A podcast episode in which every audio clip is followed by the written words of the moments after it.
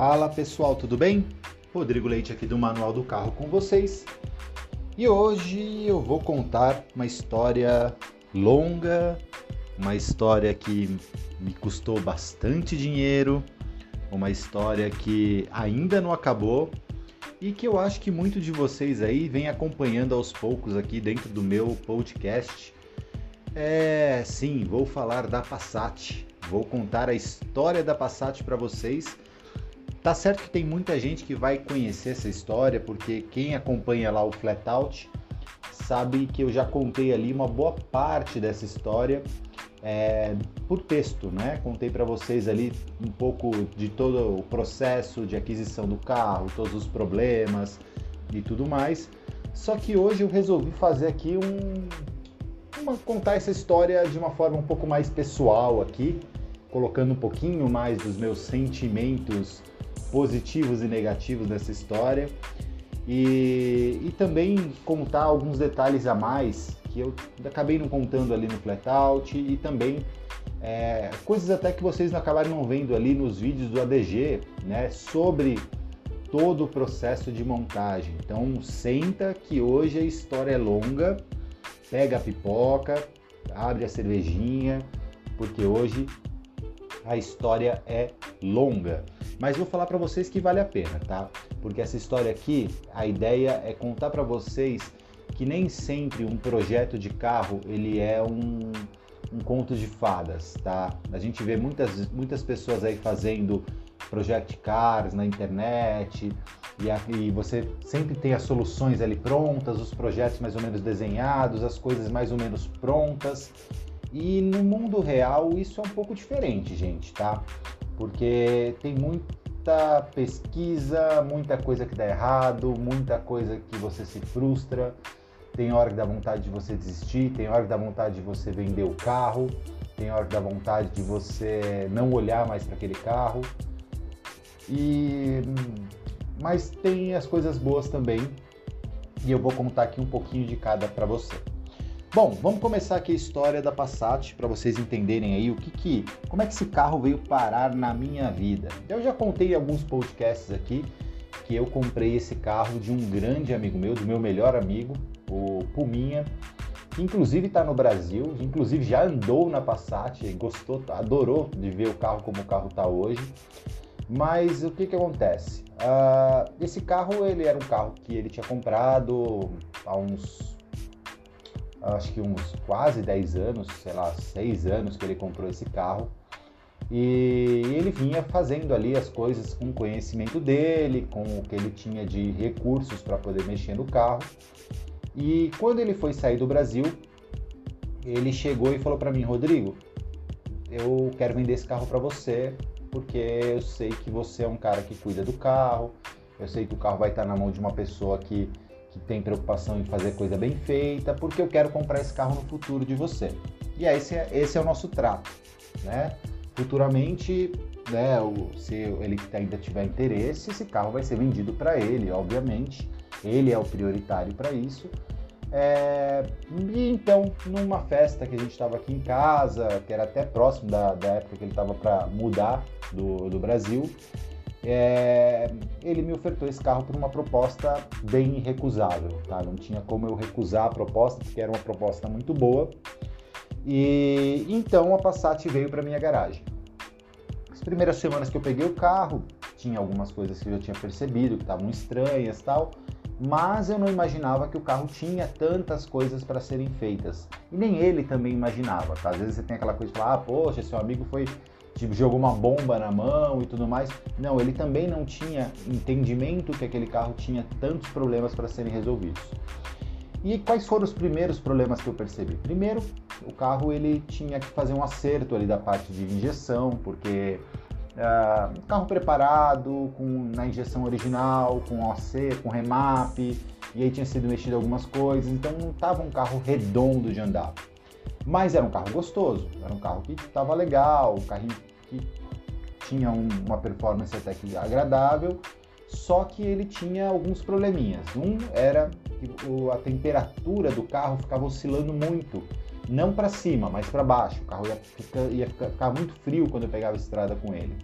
Outra que o carro tinha vários vazamentos de óleo, tanto na parte de motor, né, assim, principalmente na parte de motor, e também tinha um cheiro de óleo muito forte dentro do carro, né? Então, você andava com o carro, você parava o carro, você saía do carro, você tava parecia que você tinha acabado de fritar 352 quilos de batata e você tinha ficado mergulhado no óleo, porque assim, você saía do carro cheirando óleo, muito óleo. Era, era bem, bem, bem ruim de andar nesse aspecto.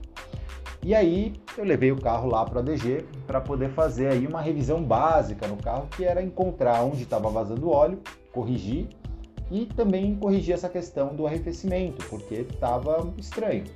Então, no primeiro momento, a gente trocou ali o reservatório, a gente trocou a válvula termostática, a gente fez limpeza de sistema de arrefecimento, a gente trocou os, algumas mangueiras, alguns tubos que estavam desgastados, é, e também fizemos ali todos os reparos do sistema de óleo, né, de vapor de óleo que estava fazendo esse, essa meleca de óleo no carro. E com isso, o carro parou de fazer cheiro de óleo parou de ter problemas de temperatura, mas começou a acender a luz do óleo. E aí eu vou explicar para vocês o que, que aconteceu. Como esse carro ele estava trabalhando com uma temperatura de motor mais fria, o óleo dentro do motor ficava mais denso, ficava mais grosso. E esse óleo mais grosso, ele mascarava uma falta de pressão de óleo do motor. Ou seja, o motor estava cansado, o motor estava precisando de uma retífica. E quando eu coloquei o óleo certo, quando eu coloquei a, a temperatura de trabalho do motor funcionando direitinho, esse carro não segurava a pressão de óleo. Então a luz de óleo acendia a todo momento. E a gente, enfim, começou a pesquisar ali o que, que era esse problema. Vamos ver se era o sensor de, de pressão de óleo. Aí não era. Vamos ver se era alguma mangueira que estava diminuindo a pressão de óleo. Não era. Vamos ver se o filtro de óleo estava errado, porque enfim, você começa a pesquisar uma série de coisas para tentar entender o que estava acontecendo naquele motor, naquele carro ali, que tinha esse problema. E aí a gente descobriu que de fato precisava desmontar o motor para entender o que estava acontecendo. E aí quando a gente desmontou o motor do carro, a gente encontrou uma série de coisas que precisavam ser corrigidas. A bomba de óleo estava entupida e estava gasta. Esse foi o primeiro ponto que a gente descobriu. Por quê? porque manutenções incorretas que foram feitas nesse carro ao longo da vida dele criaram problemas para o motor. Por exemplo, ah, em algum momento alguém trocou essa bomba de óleo, só que quando foi remontar a bomba de óleo, eles soltaram o cárter, que é onde fica o óleo né, do motor, e esse cárter ele vai uma junta de borracha para poder fazer a vedação dele com o bloco do motor. Uh, essa junta ela tem um preço e não é tão fácil de encontrar, mas não é cara. Mas tem pessoas que preferem usar cola para poder resolver isso de uma forma mais fácil. E colocaram a bendita cola para juntar o cárter. Só que essa cola foi para dentro do motor. E essa cola, ela foi para onde? No no foi parar na bomba de óleo. E essa bomba de óleo passou a não funcionar corretamente. Essa falta de pressão de óleo, somada aí aos desgastes de um motor com 150 mil quilômetros preparado, fez com que o motor inteiro estivesse desgastado. Então, pistões tinham folga, é, comandos tinham folga. E resumo da história: eu precisei mandar fazer o motor por inteiro. E aí a gente começa a entender que nem sempre as coisas são tão simples como a gente acha que é. Porque a minha ideia inicial era basicamente fazer o quê? colocar, fazer a retífica do motor, remontar o motor e beleza, seguir andando. Só que quando eu fui desmontar esse motor, eu comecei a descobrir que, por exemplo, os pistões originais desse carro são pistões forjados, são pistões mais resistentes, são pistões que têm uma, uma, uma, uma resistência à, à, à pressão, à temperatura, à, à potência maior. E todos os pistões que eu encontrava de reposição, né, mais baratos no mercado, eram pistões não forjados. Então eu tive que comprar pistões forjados para o carro. E aí Quando você compra pistões forjados, você fala, poxa, eu vou comprar pistões forjados e vou comprar bielas forjadas. E aí você compra bielas forjadas. Poxa, mas já que eu estou com o motor desmontado, não vou fazer um aumento de cilindrada para aumentar a performance? Então compre-se pistões maiores para colocar no carro. E aí nessa brincadeira, o que era para ser uma desmontagem de motor e remontagem passou a ser uma coisa um pouco mais complexa. Começa que a gente primeiro aí foi entendendo que tinha que fazer um motor mais parrudo, já que a gente estava mexendo em tudo, já que estava fazendo tudo.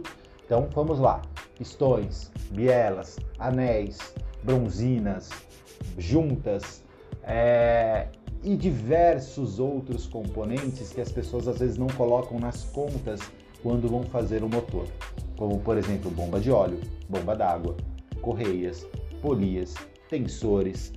É, é um absurdo de componentes, tá?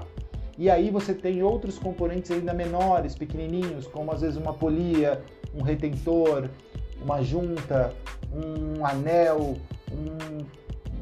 coisas que parecem ser simples, né? Só que quando você vai juntando todos esses componentes, o preço vai ficando muito alto.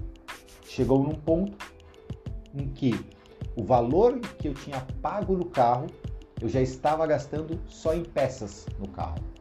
Fora mão de obra, fora retífica, fora as várias e várias viagens que eu fiz para ir até a oficina e voltar, para levar peça, para buscar peça, peças que foram compradas erradas e que tiveram que ser trocadas. Então, no final das contas, o meu custo desse carro ficou absurdamente mais alto do que eu estava imaginando. Ou seja, um carro que eu tinha comprado por um preço bom, numa condição boa, começou a ficar um carro extremamente caro, tá?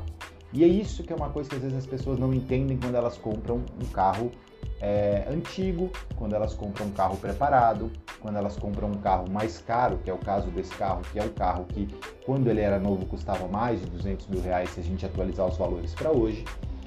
E, e aí você começa a ver um monte de carro caro, um monte de carro luxuoso, que um dia foi um carro de luxo dentro do mercado brasileiro, virar sucata. Por quê?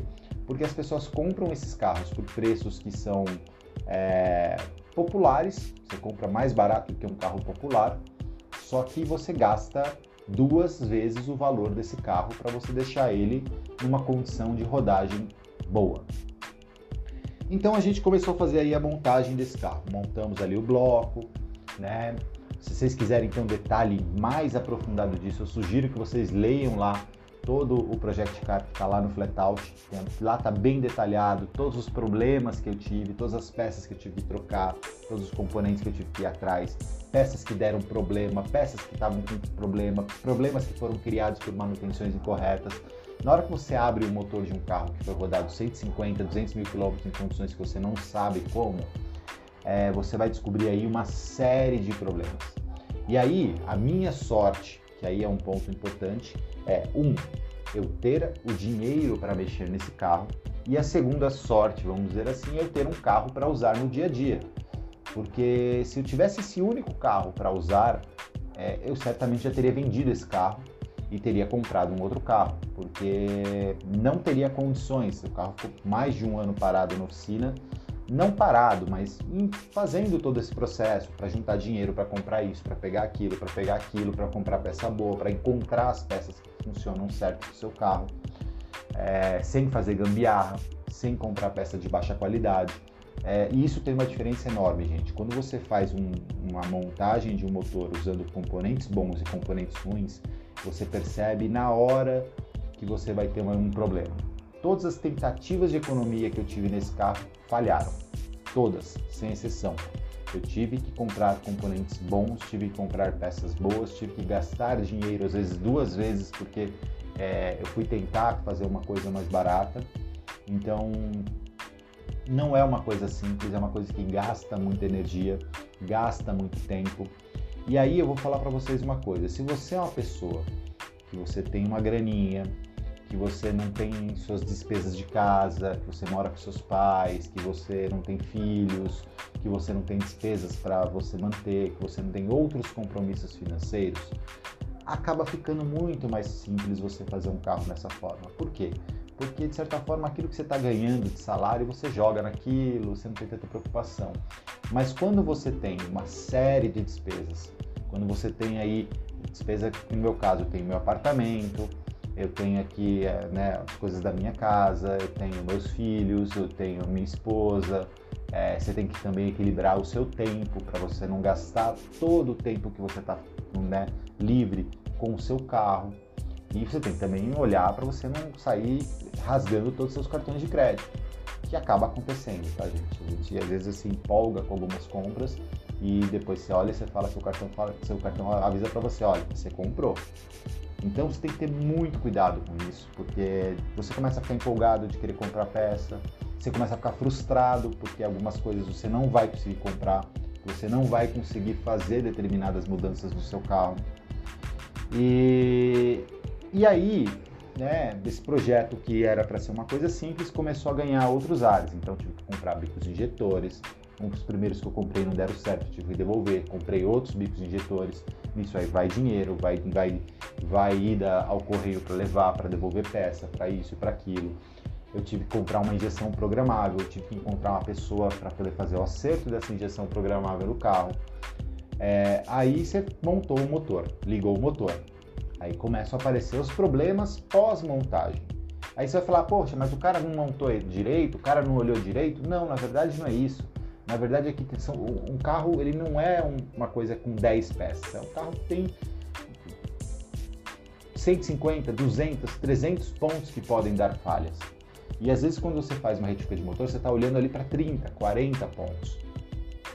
Só que existem muitas outras peças que estão com a mesma vida útil daquele carro e que na hora que você arruma de um lado, quebra do outro. E aí eu comecei a ver isso acontecer também. Então, depois que eu montei o motor, a gente teve que fazer, trocar um, um, um trocador de calor do óleo, porque ele começou a vazar. É, eu tive que fazer, tô tendo que fazer alguns acertos ainda de injeção, o carro ainda está precisando fazer alguns acertos. Aí eu fiz a suspensão do carro, comprei amortecedores e molas da melhor qualidade possível, né? de uma marca alemã renomada, é, para fazer a melhor montagem possível. As peças não batiam com o carro. Aí eu tive que fazer alguns ajustes para poder essas peças caberem no carro de forma correta. Fizemos os ajustes, comprei todos os coxins, todos os, os batentes, todos os, os terminais novos. Na montagem, não foi aí no caso no ADG, na montagem, tivemos um problema de montagem.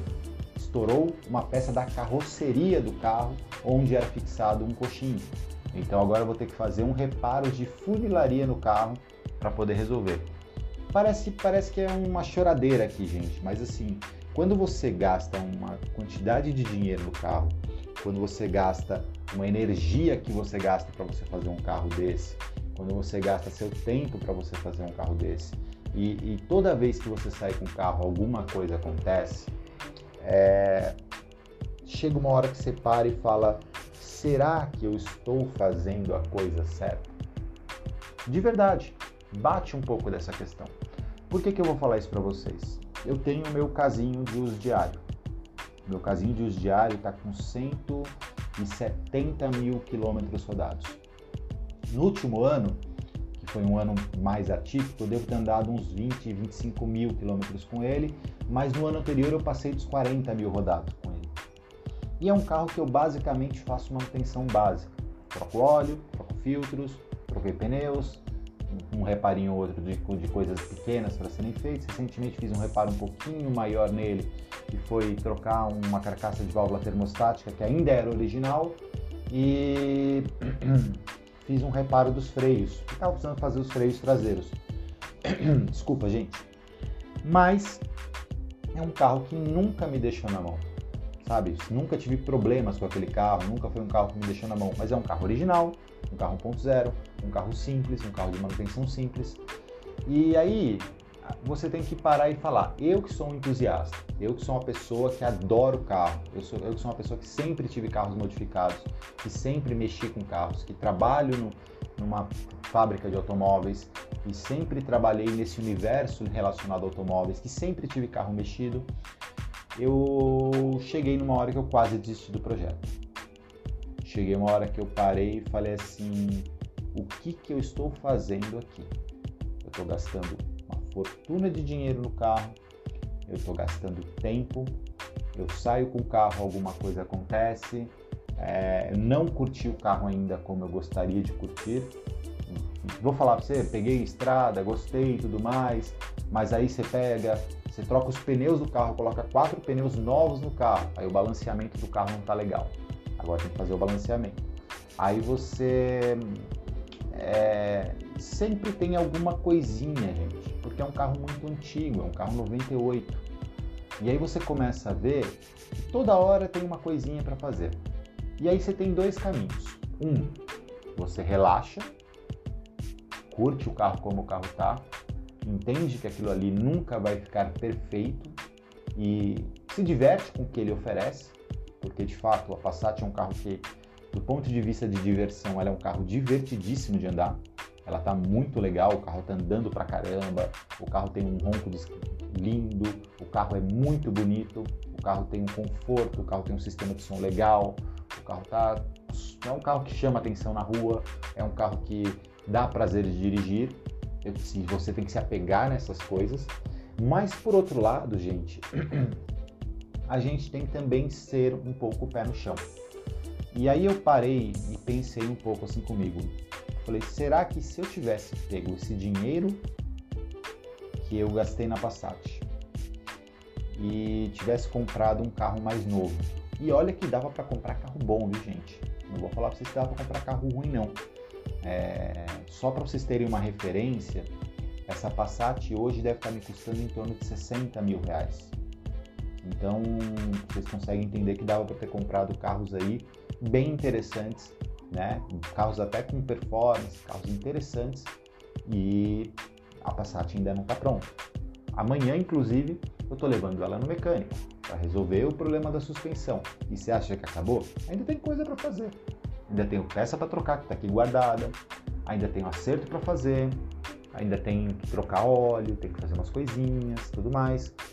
Mas aí agora, gente, eu vou tirar esse lado negativo, pesado dessa história que eu estou falando para vocês e vou contar o outro lado da história.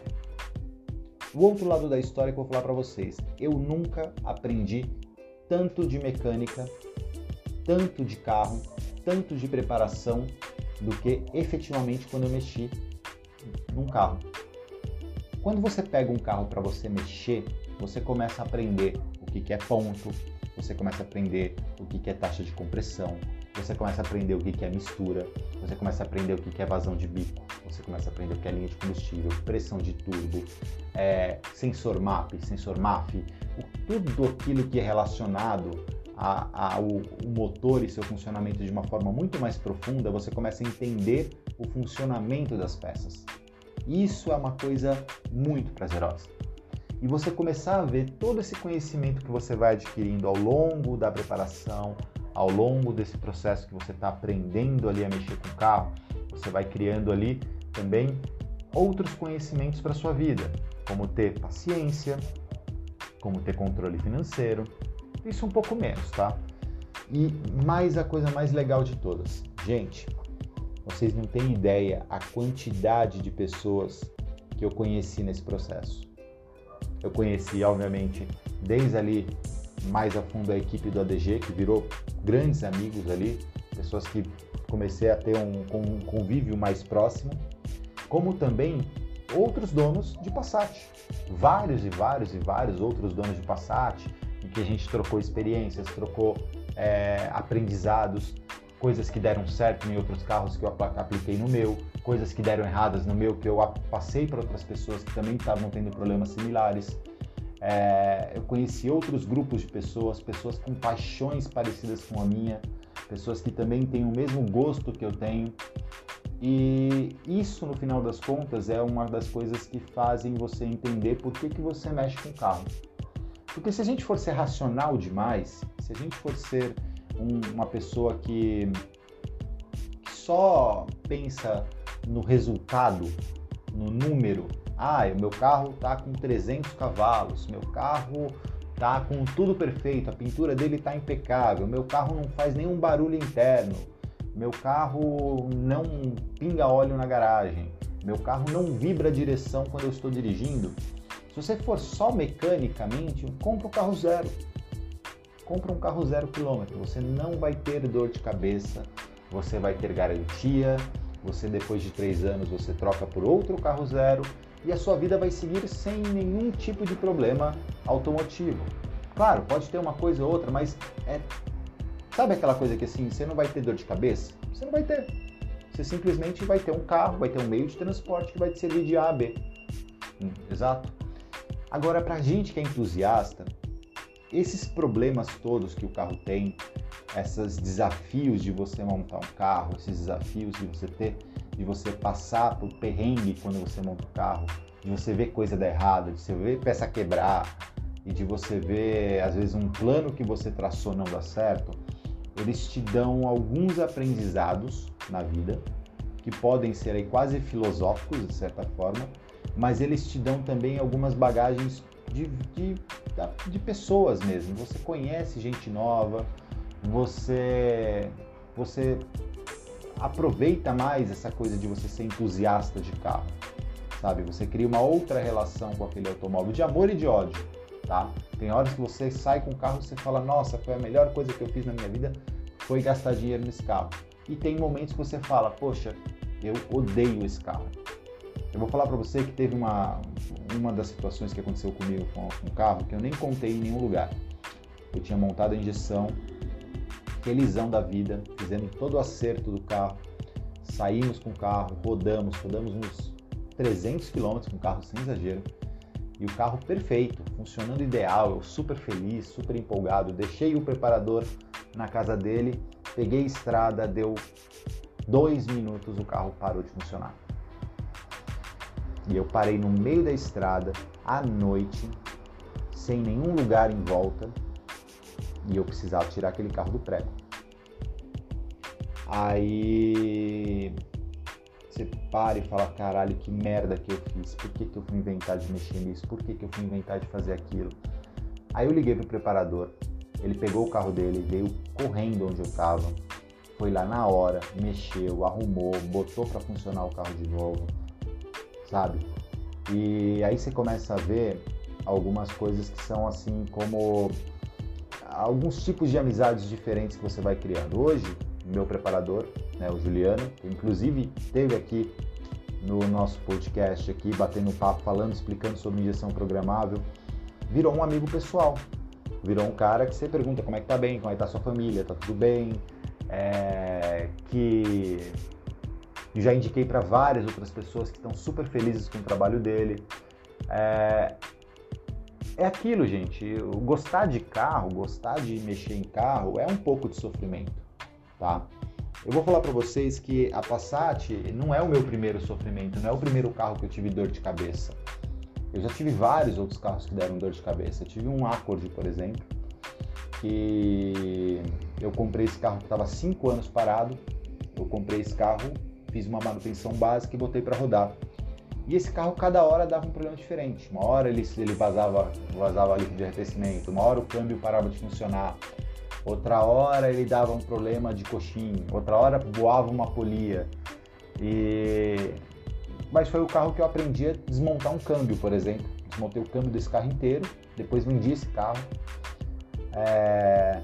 Eu tive meus Fuscas, que eu aprendi ali a mecânica básica, quando estourava, uma, estourava um cabo de acelerador, quando dava um problema numa boia do carburador.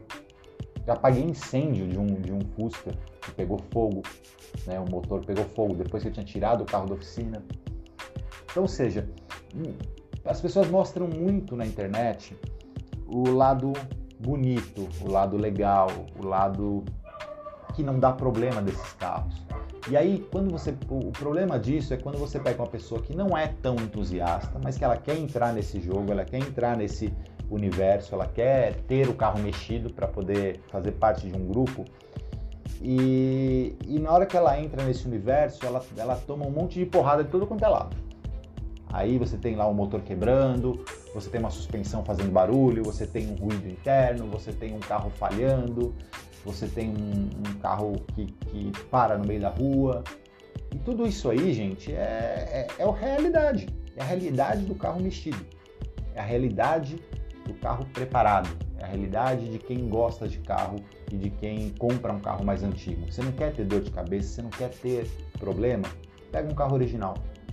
Você não quer ter dor de cabeça? Compra um carro zero e faz algumas coisinhas básicas. Troca uma roda, faz uma suspensãozinha um pouquinho mais esportiva, com molas originais, molas esportivas, mexe no som. Você não vai ter dor de cabeça. Só que talvez você não vai ter toda essa experiência, toda essa vivência, todo esse esse essa paixão que se desperta quando você começa a, a conhecer a fundo as entranhas do que é um automóvel. Bom, gente, esses 30 minutinhos aqui que a gente está falando foi aí para vocês entenderem um pouquinho da história da Passat de uma forma um pouco diferente, uma forma mais emocional.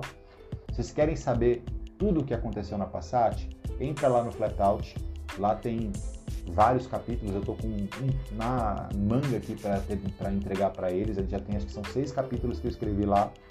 Vocês querem acompanhar um pouco da história da Passat? Entrem lá no Instagram, Instagram, under, arroba, Instagram barra La Passateira. La Passateira é o Instagram oficial da Passat, é o Instagram onde tem ali tudo que está acontecendo com ela, as peças que eu compro, os perrengues que eu passo, um monte de foto bonita do carro e algumas do, alguns momentos que passou. E se você curte o meu trabalho, entra lá no manual underline do underline carro, que é o Instagram oficial aí do manual do carro. E se vocês tiverem qualquer dúvida também, podem me procurar no e-mail que está na descrição desse podcast. Beleza, pessoal? Um abraço para vocês e fui!